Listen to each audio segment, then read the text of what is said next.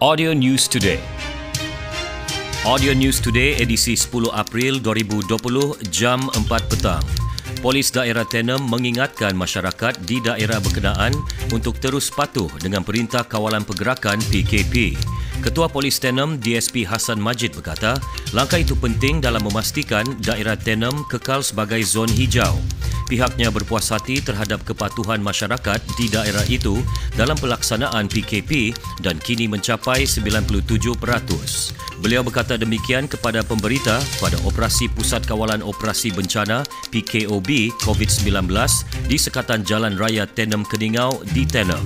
Jelas DSP Hasan penguatkuasaan Sekatan Jalan Raya juga turut diperketatkan di jalan utama masuk ke Tenem iaitu di Jalan Tenem Keningau, Sipitang Tenem dan Kampung Entabuan Tenem dengan kerjasama Angkatan Tentera Malaysia, Angkatan Pertahanan Malaysia, Jabatan Kesihatan Kawasan Tenem dan Rela.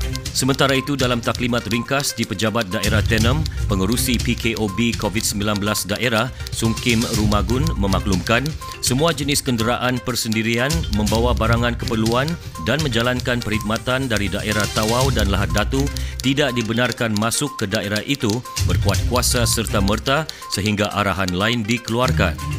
Pada operasi itu turut diadakan operasi Nyah Cemar di pasar, stesen kereta api dan bank dengan kerjasama Majlis Daerah Tenem serta Jabatan Bomba dan Penyelamat Malaysia Tenem. Like us on fb.com slash audio news today. Audio News Today. Ini merupakan pesanan dari Jabatan Alam Sekitar Negeri Sabah. Orang ramai adalah dilarang melakukan pembakaran terbuka bagi mengelakkan anda dikenakan kompaun maksimum RM2,000 atau denda RM500,000 atau penjara 5 tahun atau kedua-duanya sekali. Sayangilah alam sekitar kita. Jangan lakukan pembakaran terbuka. Jangan bakar-bakar, nanti kena saman.